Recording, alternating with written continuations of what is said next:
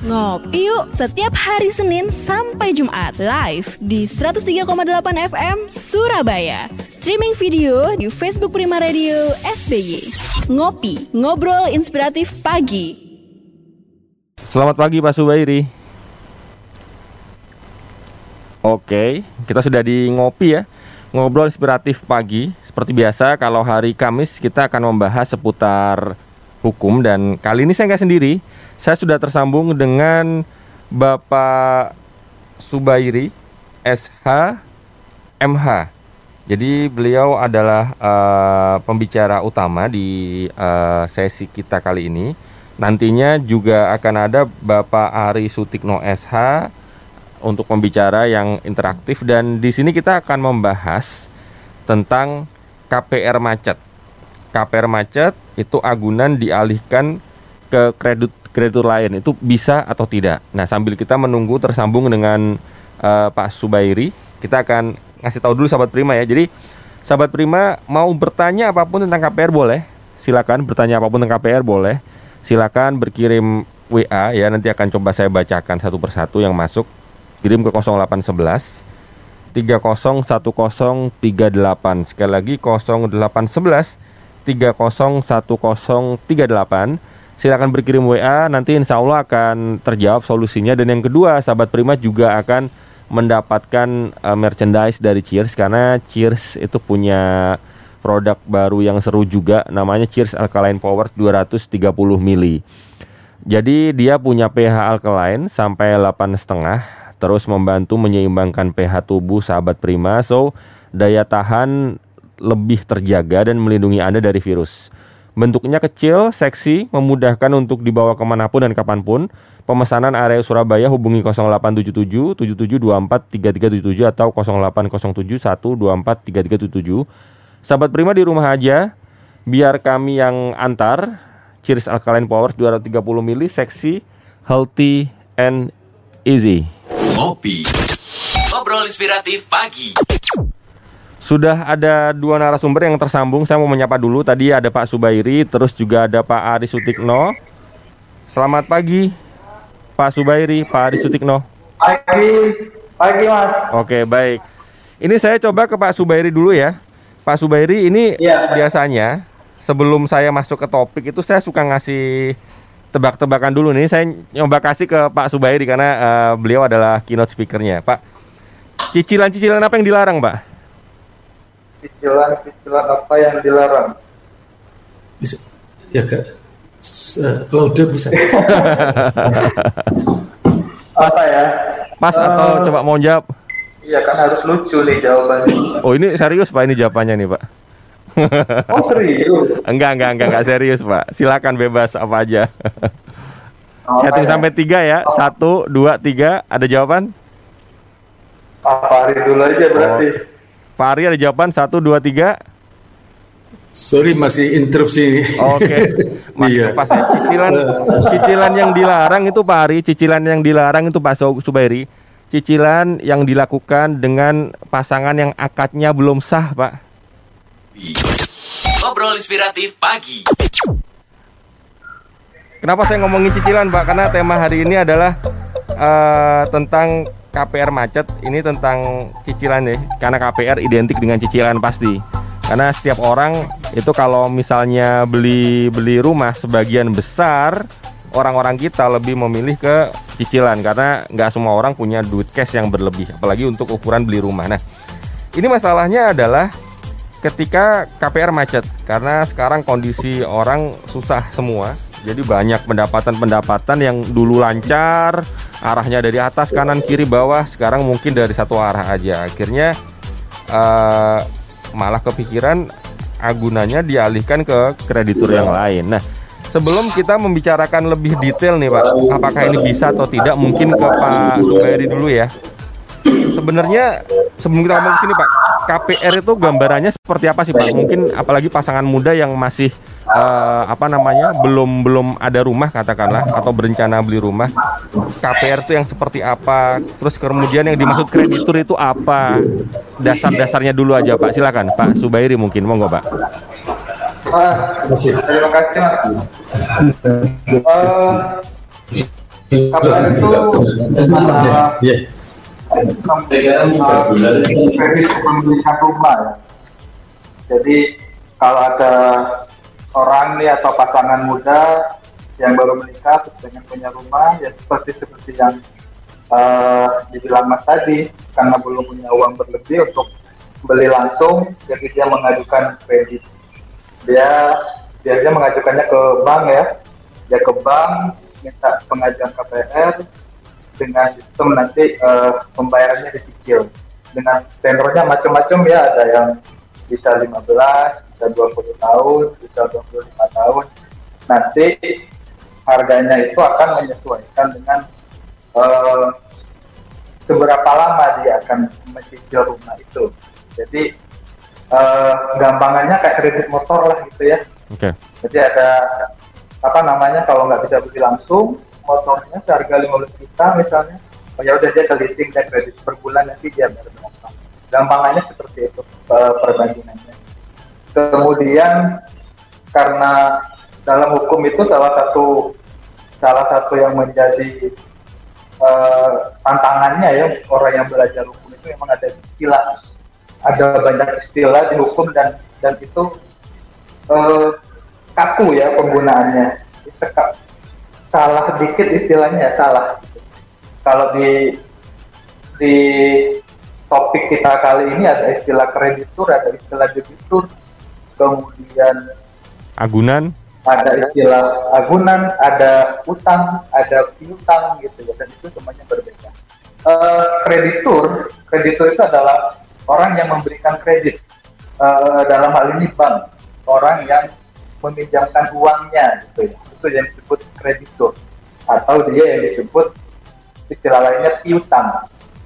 Piutang itu orang yang memberikan hutang, sedangkan debitur adalah orang yang berhutang. Jadi itu perbedaannya. Jangan sampai ini sebenarnya ketuker-tuker istilahnya ya. Nanti kalau masuk ke pembahasan lebih detail nanti ada istilah CESI, ada cesionaris, macam-macam, nanti akan lebih banyak istilah seperti itu. Oke, baik. Ini sudah ada gambaran, jadi Pak Subairi, jadi kalau kreditur orang yang ngasih kredit ya, biasanya si bank. Kemudian debitur ya orang yang membutuhkan kredit itu tadi. Dan gampangannya adalah saudara mungkin ya, ada yang belum pernah merasakan KPR. Entah mungkin karena masih belum menikah, atau mungkin kedua setelah nikah langsung dikasih warisan rumah ya, jadi nggak pernah merasakan KPR. Jadi gambarnya seperti itu. Gambarnya seperti itu. Jadi saya terima kalau misalnya pernah nyicil motor atau nyicil mobil sama, cuman bedanya nominalnya aja jauh-jauh lebih besar seperti itu. Nah, ini sekarang kita mulai masuk nih Pak ke topik nih Pak. Misal nih ada kondisi seperti sekarang ya, orang semua susah nih, semua lini susah.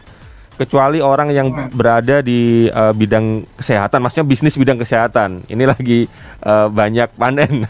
Tapi nakes juga sama, susah, tenaganya terbatas. Intinya banyak orang susah. Nah, akhirnya susah itu identik dengan pemasukan juga susah. Padahal cicilan jalan terus, nggak mau tahu entah pandemi nggak ya harus nyicil tiap bulan. Nah, bisa nggak sih Pak sebenarnya Pak, di kondisi yang apalagi khususnya seperti ini, orang mengalihkan ke kreditur lain mungkin, bisa nggak ya sebenarnya Pak? Monggo silakan Pak Subairi boleh, Pak Ari boleh. Sebenarnya Pak saya dulu, nanti boleh, Pak Ari bagian yang bagian yang berat-berat. Oke. Silakan. Iya, secara teori ya Mas, secara teori dia boleh. Jadi bank tadi kan kreditur ya, dan orang yang berutang itu kan debitur. Jadi dalam misalnya si debitur, orang yang berutang itu kesulitan ketika ditagih misalnya ya, dengan kondisi pandemi seperti ini, pemasukan berkurang apa segala macam.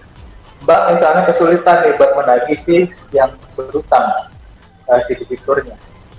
Itu boleh bank itu mengalihkan mengalihkan itu kepada pihak ketiga atau yang disebut nanti CESI.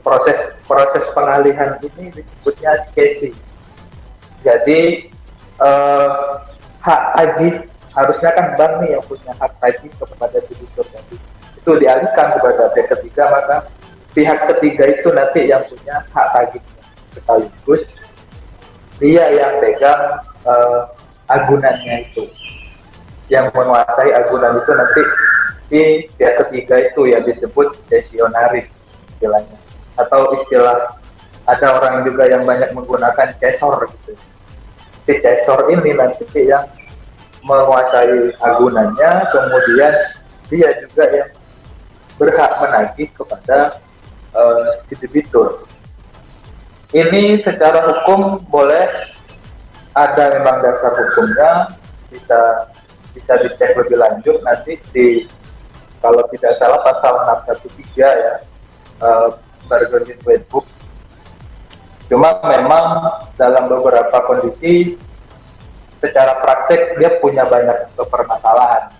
Jadi nanti kita sambil kupas satu persatu permasalahan. Oke.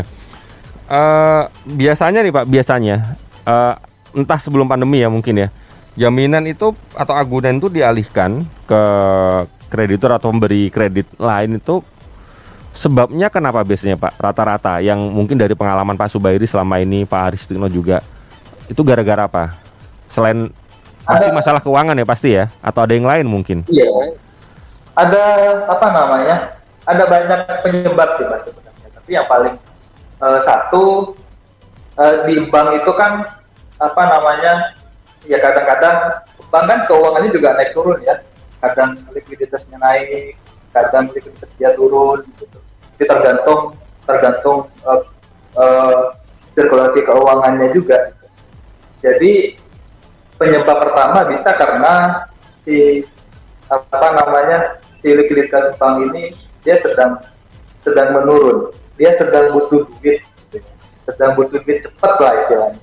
Sedangkan uang dia tertahan di debitur, tertahan di orang yang sedang meminjam. Itu juga bisa. Kemudian dia mengalihkan kepada pihak ketiga.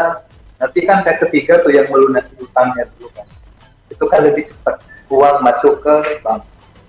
Yang kedua, karena bank sudah bahasanya sudah males gitu ya, sudah males nagih ke orangnya. Jadi kalau ditagih karena susah, bank kayak sudah, oh ya udahlah saya sudah males nagihnya karena emang sulit, ya udah dialihkan utang. Yang ketiga bisa karena sudah dilelang nih sama bank, si objek agunan tadi sudah dilelang, tapi lelangnya ada yang kadang lelang tuh gak laku. Nah karena udah gak laku, ya udahlah saya alihkan. Itu beberapa sebab yang menjadikan kreditur atau bank atau steden mengalihkan itu ke pihak ketiga. Oke, jadi sebabnya utamanya memang keuangan ya, ditagih sudah susah. Mendatangkan para bapak-bapak bertubuh kekar juga nggak mempan. Jadi akhirnya ya udah ada pengalihan seperti itu. Baik Pak, ini masih ngobrol yang gampang ya. Jadi Pak Subairi dulu ya, atau langsung ke Pak Ari mungkin biar saya mendengar suaranya, coba gimana? Boleh Pak Ari ya. Dulu Pak Ari. Ya. Saya pengen dengar suaranya Pak Ari. Pak Ari Sutikno, monggo silakan Pak. Bentar. Pak Ari tolong di unmute dulu Pak. Diklik tombolnya unmute Pak, tolong Pak. Oke Pak Ari, saya pengen suaranya. Ya. Oh, bagus Pak Ari, oke Pak Ari. Pak Ari, baik, ya. Sip Pak Ari. Sebelum masuk ke tema lebih berat ini kan, karena tadi bagian jelas ya, kalau Pak Subairi yang kelas bulu menengah ya, kalau Pak Ari yang kelas berat pertanyaannya. Sama saja ya. Pak Ari, ini bisa aja ya. Oke. Ini tema kita tentang pengalihan jaminan, pengalihan agunan. Tadi Pak Subairi sudah cerita beberapa hal yang terjadi di lapangan. Nah, ini Pak Ari sekarang mungkin ada gambaran Pak yang saat ini terjadi. Itu sering atau malah hampir semua itu banyak yang pengalian agunan terjadi di masa-masa seperti ini, Pak. Mungkin ada gambaran buat kita nih. Baik, bahwa permasalahan kredit, tentang kredit macet itu memang sering. Jadi kebanyakan, mostly kebanyakan itu kreditur mengalihkannya kepada pihak lain atau kreditur lain yang biasa disebut CESOR, seperti itu. Kalau melihat kalimat di dalam ini pokok bahasan ya, seperti itu. Jadi ini spesifik kepada CESOR yang kalau saya jelaskan, halo? Iya, silakan. Kalau saya jelaskan dari aspek linguistiknya dulu. Kok tiba-tiba muncul bahasa CESI? Kenapa tiba-tiba muncul bahasa CESOR? Sehingga publik akan mengetahui bahwa CESI sendiri adalah berasal dari session, yang dalam bahasa Inggrisnya sendiri adalah penyerahan. Nah, di sini muncullah CESOR. Nah, karena CESOR itu adalah dari bahasa linguistik adalah pengambil alih karena ada R. Itu aja dulu. Okay. Permasalahannya adalah karena ini khusus tentang ada cara-cara atau model-model yang lain di dalam peralihan itu, atau dalam penyelesaian masalah kredit macet, ada model-model. Oke, baik Pak Ari. Yang saya ingat ada model 3, tapi karena ini spesifik sehingga hanya fokus kepada CESI saja. Oke, baik. Bahwa benar apa yang disampaikan oleh rekan Subairi bahwa dilatar belakangi oleh ketidakpatuhan terhadap kewajiban yang dilakukan oleh debitur, yaitu di kredit ini kan aspek ketepatan waktu. Nah, okay. Oleh karena dinilai oleh kreditur ketepatan waktu cukup panjang, sehingga langkah yang last adalah kreditur mengalihkan kepada CESOR. Oke, sampai di sini mungkin baik, ada question lagi apa? Ya baik. Jadi udah bisa ditangkap sahabat Prima. Jadi kalau memang mau nggak mau itu kebanyakan terjadi karena ketepatan waktu itu nggak terjadi. Jadi akhirnya. Jadi seperti itu. Jadi. Ya. Pak, ini izin ada WA yang masuk. Apakah saya baca dulu atau nanti saja setelah penjelasan selesai? Boleh, monggo. Iya. Iya. Ini dari Pak Budi, dia masuk ke WA-nya Prima 0811 30 1038. Dia nanya tentang pengalian jaminan. Itu kalau misalnya dilakukan karena keinginan saya sebagai yang utang, karena saya ternyata menemukan tawaran bunga yang lebih rendah dan jangka waktu yang lebih panjang. Apakah bisa? Kalau bisa, prosedurnya sulit nggak gitu? Baik, silakan Pak Subairi, boleh Pak Ari, boleh? Monggo Pak Ari. Silakan Pak Ari. Baik, pada dasarnya boleh itu ya, karena bergantung kepada adanya tercapainya sebuah kesepakatan antara kreditur dengan debitur, bahwa boleh asal sudah terpenuhinya hitung-hitungannya. Itu bagaimana itu kan hanya faktor teknis saja ya, bisa ya. Jadi, itu di lapangan sulit nggak Pak biasanya Pak, prosedur apa maksudnya mekanismenya, atau lancar-lancar aja? Seperti itu tidak sulit ya. Karena memang dilakukan secara prosedur gitu. Jadi sesuatu yang dijalankan sesuai dengan prosedur Jadi sudah jamak ya di praktek seperti itu. Oke, baik, terima kasih. Begitu ya Pak Budi ya, sudah terjawab. Anda juga akan mendapatkan merchandise dari Cheers. Nanti akan dihubungi setelah program selesai. Kita balik lagi ke tema lagi Pak. Itu tadi Pak Ari sudah ngasih sedikit spoilernya, cluenya itu adalah ada beberapa mekanisme ketika kita mau adakan pengalihan agunan atau jaminan. Monggo Pak dilanjutkan yang tadi Pak, terpotong. Silakan Pak Ari mungkin ya. Iya, jadi atas dasar permintaan dari debitur bahwa keinginannya itu kan mesti disampaikan. Jadi tidak apa-apa itu kalau keinginannya disampaikan, karena di dunia usaha memang seperti itu ya. Seperti itu ya. Tidak apa-apa kan, karena berdasar kepentingan debitur sendiri ya. Kalau menurut debitur dinilai bahwa saya lebih nyaman dan saya lebih berdasar kepentingan, jadi tidak ada hal-hal yang artinya bisa tuh. Okay, acceptable itu bisa diterima ya. Ya. Tadi sebelum break kita ngobrol tentang ada beberapa mekanisme ketika akan ada pengalian agunan, ada CESI, CESOR dan sebagainya. Nah, bisa dijelaskan lebih detail Pak Subairi mungkin, silakan. Gimana ya, prosesnya Pak. Monggo? Iya, saya boleh menambahkan sedikit nggak tadi dari penjelasannya Pak Ari tadi. Jadi buat Mas siapa tadi yang tanya? Budi. Mas Budi ya. Iya. Nah, Pak Budi. Iya, Pak Budi. Yang kita bahas hari ini adalah pengalihan agunannya itu dari bank yang berpiutang kepada pihak lain. Ya, jadi yang kita bahas hari ini adalah si pemberi hutang yang mengalihkan. Kalau di pertanyaannya Pak Budi tadi kan yang berhutang yang mengalihkan. Jadi biar tidak salah paham, yang kita bicarakan itu dan alih.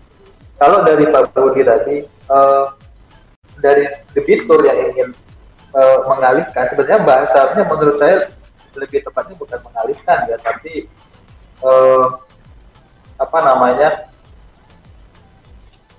dia membatalkan dengan kreditur yang lama dulu, lalu kemudian melakukan perjanjian baru dengan kreditur yang baru. Menurut saya sih lebih tepatnya seperti itu ya. Jadi kalau dia datang kreditur yang lama kemudian menyampaikan dia akan berpindah kepada kreditur baru, artinya kan di situ ada perjanjian yang berbeda gitu antara kreditur lama dan kreditur yang baru. Jadi itu menurut saya hal yang berbeda dengan apa yang kita lakukan. Terus kemudian tadi terkait dengan istilah-istilahnya ya Mas ya. Istilah plus mekanisme di lapangan Pak, seperti apa ketika ada proses pengalian agunan ke kreditur lain itu seperti apa? Oke, jadi kita pakai istilahnya kreditur debitur aja ya, nggak perlu pakai gestus sedan atau visionaris gitu. Jadi karena lebih susah menurut saya buat dipahami. Jadi ketika kreditur orang yang memberi hutang, pihak yang memberi hutang itu dia mau mengalihkan hutangnya, hak tagih dan penguasaan agunannya itu kepada pihak lain, maka yang harus dia alihkan itu adalah bukan hanya hak tagihnya, tapi juga sama bendanya. Jadi agunannya juga harus dialihkan kepada kreditur yang baru. Karena kalau cuma hak tagih yang dialihkan, nanti itu mirip dengan yang tadi ya, suku kekar tadi ya, DC ya. Iya. Nah, itu kan juga dia pihak ketiga. Diminta oleh bank atau lembaga lain untuk melakukan penagihan, tapi dia sistemnya kan cuma tagih, dia tidak menguasai agunan. Tapi kalau ini ya hak tagih ya menguasai agunan. Jadi makanya di dalam DW itu dia disebut bukan cuma hak tagih yang dialihkan, tapi bersama dengan berdanya yang dialihkan. Jadi itu syarat pertama. Kemudian yang kedua adalah pengalihan ini dari kreditur lama ke kreditur baru itu dia harus dibuat di hadapan notaris. Harus di notaris.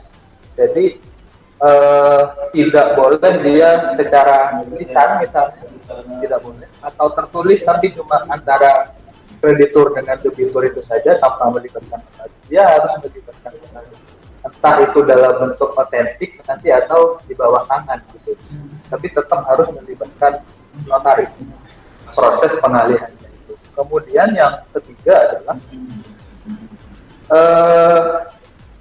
dia harus diberitahukan kepada debiturnya. Jadi ketika bank mengalihkan hak tagih, mengalihkan agunan KPR tadi itu ke pihak ketiga, maka debitur itu harus diberitahu secara resmi. Itu harus. Tapi memang kalau dalam penjelasannya Profesor Suputi, itu memang hanya pemberitahuan, bukan persetujuan. Jadi si orang yang mengajukan kredit KPR tadi itu nggak harus setuju. Yang penting dia cukup diberitahu, sehingga kreditur yang baru itu nanti dia punya hak agih kepada yang berutang, kepada debitur. Kalau debitur belum diberitahu, sepanjang dia belum diberitahu, maka hak agihnya itu nggak akan lemah secara hukum. Itu apa namanya, persyaratan teknis ya Mas Jar, dalam pelaksanaan pengalihan agunan. Oke, jadi intinya adalah bisa dan sangat bisa, apalagi kreditur sesama bank katakanlah sudah sering melakukan ini, mungkin saling membantu mengalihkan dan sebagainya bisa. Nah, dari Pak Ari mungkin ada tambahan Pak, yang berat-berat nih Pak, silakan Pak. Baik ya. Ari senior yang berkata. Oh, Pak Ari. Apa yang dijelaskan oleh kawan kita ini memang benar. Memang dibutuhkan sebuah penyelesaian yang baik. Artinya penyelesaian yang baik itu kreditur ketika mau ada tanda-tanda keinginan untuk mengalihkan, itu harusnya kreditur bisa menciptakan hal-hal yang mudah, bukan hal-hal yang sulit. Itu yang saya maksud.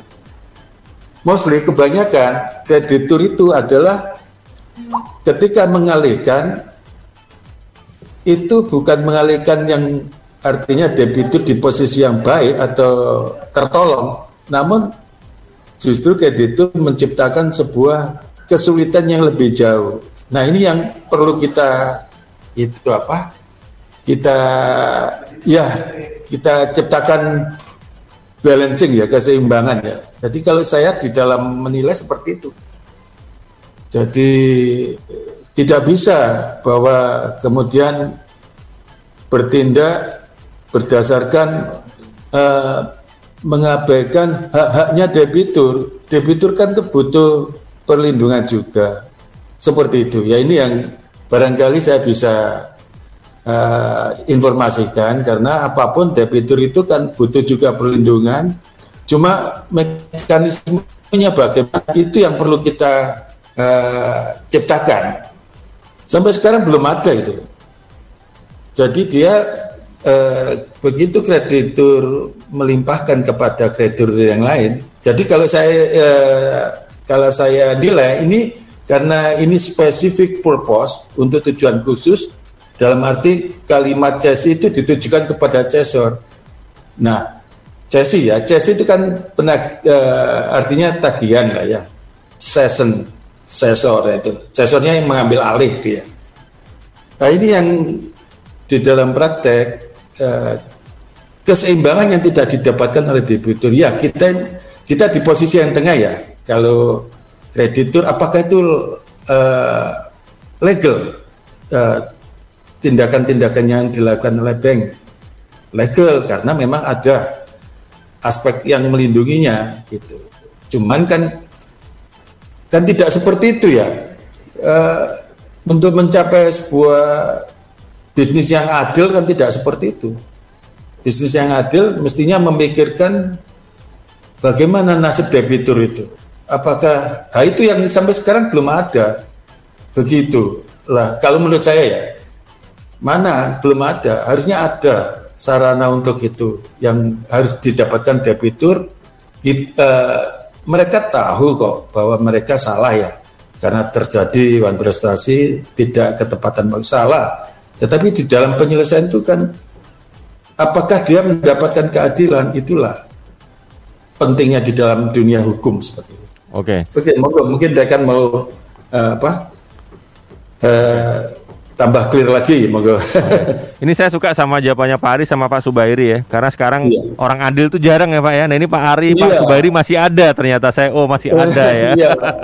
Iya, saya ada ya, seperti itulah. Yang saya jumpai, for instance, saya ambil misal ya, ketika kredit yang sudah disepakati 15 tahun dan ketika kredit mau habis ketika waktunya kurang 5 tahun, tiba-tiba peralihan itu tidak memberikan rasa keadilan kepada debitur. Ya itulah persoalan tentang CESI. Oke, ya. Baik. Begitu. Baik. Ini mau kasih pertanyaan lagi sebenarnya, cuman waktu tinggal 8 menit ternyata Pak. Jadi pertanyaan dari sahabat Prima, saya jawab begini aja ya. Jadi kalau misalnya Anda ada pertanyaan lain seputar KPR atau mungkin perlu konsultasi dan sebagainya, dijawab di sini nggak muat, 7 menit waktunya nggak muat. Jadi saya arahkan mungkin Pak Subairi, Pak Ari Sutikno, bolehkah sahabat Prima untuk mungkin menghubungi Pak Ari atau Pak Subairi? Ada mungkin ada media sosial, ada nomor telepon khusus untuk konsultasi dan sebagainya. Monggo silakan Pak Subairi dulu mungkin. Boleh Mas. Boleh, silakan Pak Subairi. Kalau dia pemirsa pendengar Prima Radio, jika ada yang belum puas ya karena keterbatasan waktu segala macam ya untuk pembahasan kita hari ini atau terkait masalah bisa kita lanjutkan, bisa via WA di 081 23 553 9048 atau di sosmed saya di IG @Subairi dan Rekan, dannya tulis dan biasa Subairi dan Rekan. Jadi bisa via WA, bisa via DM Instagram. Oke, baik. Subairi dan Rekan di sosmed, nanti ketemu di sana. Kemudian Pak Ari mungkin silakan. Baik, bagi pemirsa mungkin yang memerlukan informasi terkait dengan apa yang dialami, saya menyediakan nomor yang bisa dihubungi. Nomor saya adalah 0838 3234 0198. Oke, ada yang lain Pak, media sosial mungkin? Ya, ini saja dulu. Oke, itu saja ya. Baik. Satu ya. Ya. Pak, ini terakhir sekaligus closing statement untuk sesi siaran hari ini. Pak Ari dulu, Pak Subairi dulu, terus Pak Ari. Ini kita cuma waktu 3 menit ya Pak, jadi mohon jangan terlalu panjang. Monggo silakan Pak Subairi terus Pak Ari. Siap. Cepat ya ternyata ya. Permasalahan CESI itu menurut saya memang terletak pada, tadi kan saya menjelaskan persyaratannya itu kan 3, dan yang terakhir adalah debitur atau orang yang mengajukan kredit itu dia kan cukup diberitahu, tidak perlu persetujuan. Menurut saya pangkal masalah CESI itu, pangkal masalah pengalihan agunan itu karena debitur tidak diberikan hak untuk memberikan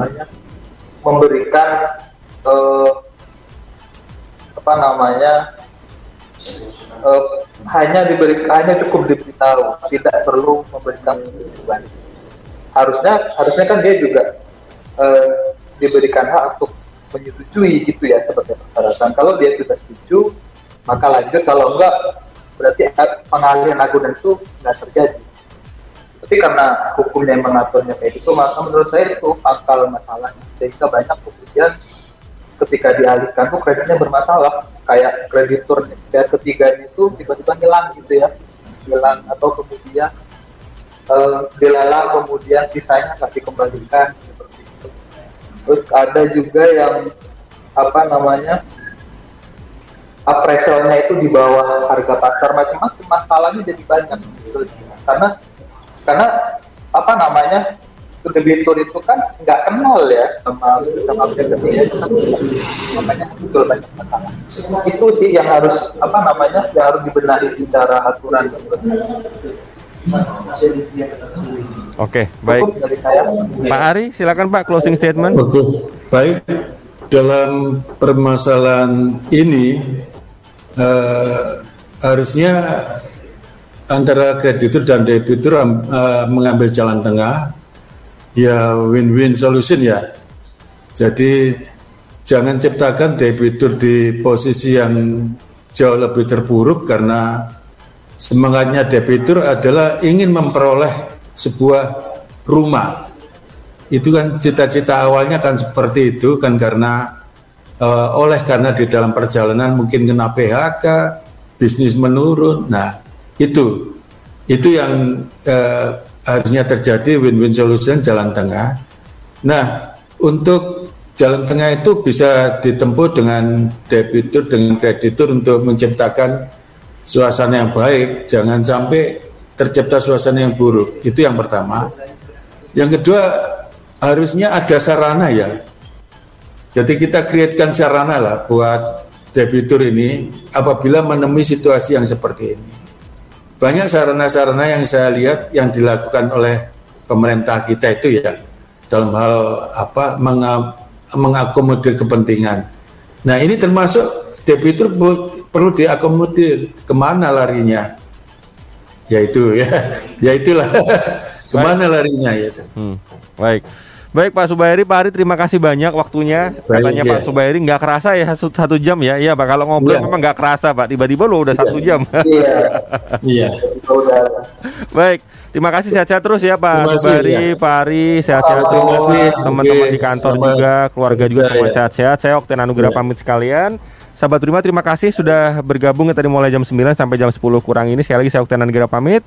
Terima kasih, selamat beraktivitas dan lancar sampai akhir hari nanti. Bye. Waktunya ngopi nih. Ngopi yuk setiap hari Senin sampai Jumat live di 103,8 FM Surabaya. Streaming video di Facebook Prima Radio SBY. Ngopi, ngobrol inspiratif pagi.